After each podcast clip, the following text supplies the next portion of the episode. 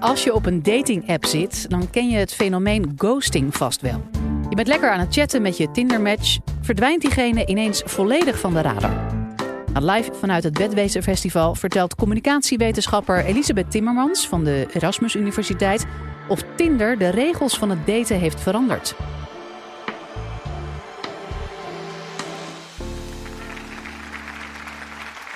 Goedenavond iedereen. Ehm, voordat ik mijn eigen verhaal ga vertellen, wil ik toch graag jullie allemaal drie vragen stellen. Vraag 1. Heb je al eens een relatie gehad?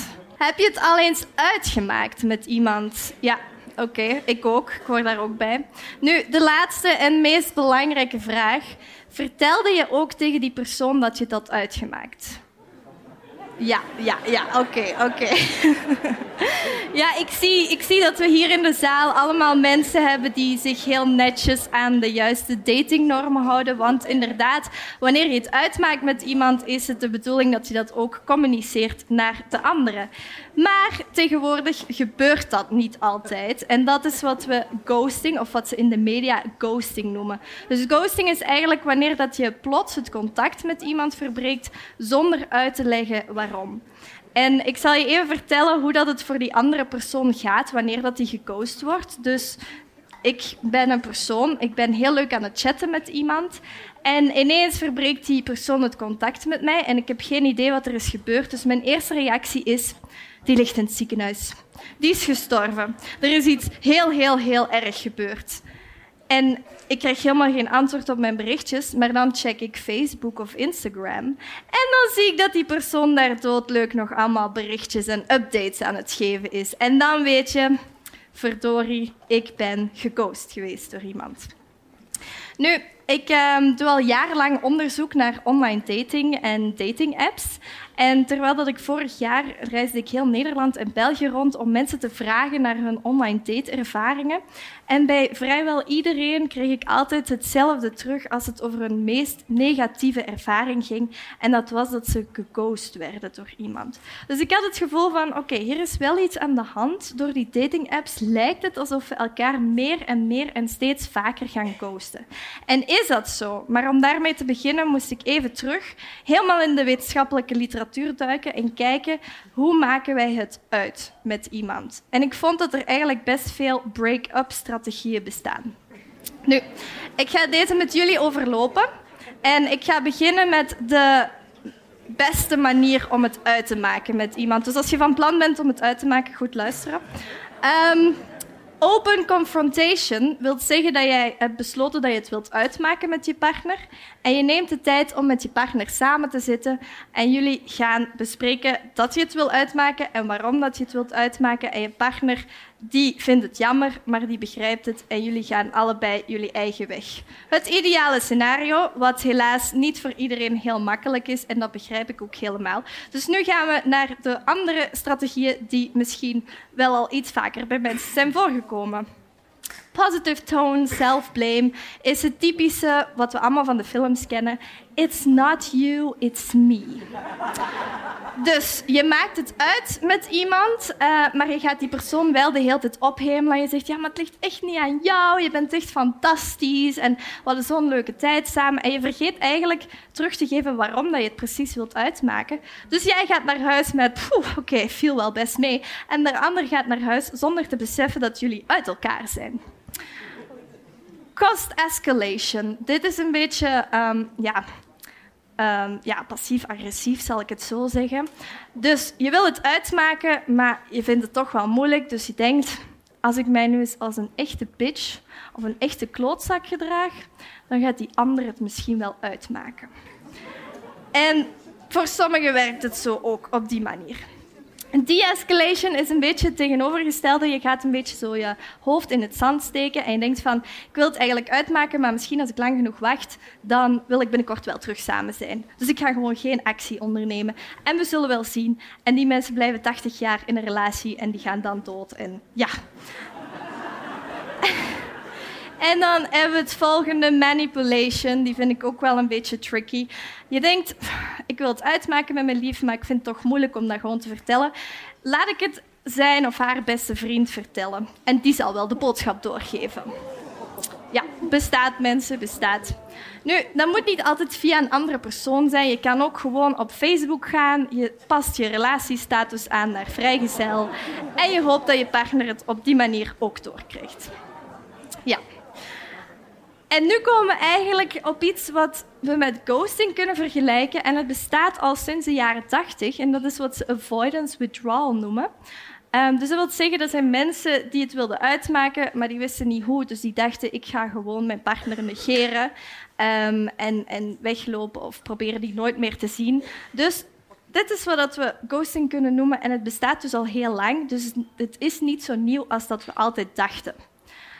Maar wat wel anders is, is dat het best wel vaak voorkomt. Um, dus ik heb heel veel dating-app-gebruikers gevraagd of ze al een keer geghost waren en of dat ze al een keer iemand geghost hadden. Nu, wat uit die grafiek blijkt, is dat minder dan 10% van de dating-app-gebruikers, dus mensen die op Tinder, Bumble, Happen, weet ik veel wat zitten, minder dan 10% was nog nooit geghost geweest. Dus als je een dating-app gebruikt, een dating-app gebruikt, is de kans heel groot dat je een keer geghost zal worden. Nu, als we dan keken naar de mensen of dat ze ook ghosters waren, ja, was niet iedereen even eerlijk over, maar was toch ongeveer 75 procent die zei, ja, ik heb ook al een keer iemand geghost. Dus het is blijkbaar iets wat we meemaken, maar ook iets wat we zelf doen. En volgens mij zitten die dating-apps daar voor iets tussen. Want het is wel door die dating-apps dat het ineens massaal veel vaker voorkomt. Nu, hoe verklaar je zoiets vanuit een communicatiewetenschappelijk perspectief? Er is een uh, professor in Amerika, Ilana Gerson, is een antropologe, en zij kwam met het idee van media-ideologieën. Dus vaak als media nieuw zijn, dus zoals die ja, dating-apps, maar ook sociale networking sites, wanneer dat die nieuw zijn, is het voor ons niet altijd heel duidelijk wat de normen daar rond zijn. En dan gaan we allemaal eigen ideeën krijgen van wat wel of niet kan. Om een voorbeeld te geven, jouw buurman heeft het uitgemaakt met de buurvrouw door een sms'je te sturen. En hij vond dat compleet normaal. Maar de buurvrouw zal er alvast wel een heel ander idee over hebben.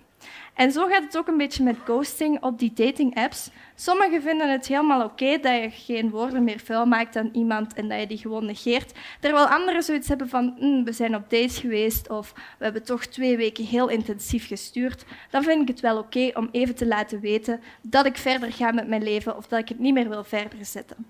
Het kan ook zijn dat je het zelf al zo vaak hebt meegemaakt dat je het daardoor ook zelf gaat doen. Dus je kan die ideologieën ook bijstellen. Of door hoe vaker dat je iets meemaakt, dat het voor jou ook een norm wordt en dat je het ook zelf gewoon gaat doen. Nu, ik heb die mensen gevraagd. In totaal um, hebben we 142 dating-app-gebruikers die iemand hadden gekozen gevraagd waarom dat zij dat deden. En de meerderheid die zei dat het lag aan de andere persoon. Dus ze hebben gekozen omdat de andere niet aantrekkelijk genoeg was. Of omdat de ander een persoonlijkheid hadden waar dat ze toch niet echt iets mee hadden. Of gewoon omdat hij zich echt heel vervelend gedroeg op de date. Of omdat hij seksueel getinte berichtjes stuurde terwijl dat ze daar niet om gevraagd hadden. Dus de schuld bij de ander leggen. Maar, maar, voordat we gaan panikeren, zijn er ook een best wel veel die de schuld bij zichzelf leggen.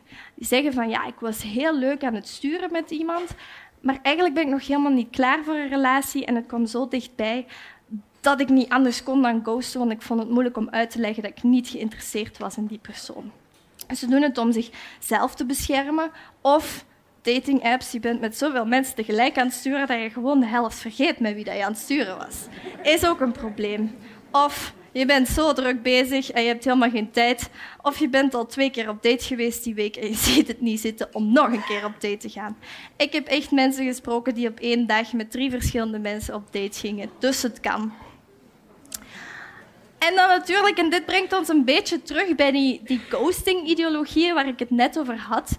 Ja, je wilt natuurlijk ook niet de ander kwetsen. En heel veel mensen denken dat het gewoon makkelijker is om te verdwijnen dat dat minder pijnlijk is voor die andere persoon dan om die echt te moeten afwijzen. Want ja, we worden toch ook niet graag afgewezen door anderen. Dus dan is het toch beter om gewoon niks meer te laten weten. En dan ja, voel je ook niet die pijn van die anderen en dat is ook een beetje makkelijker voor jezelf.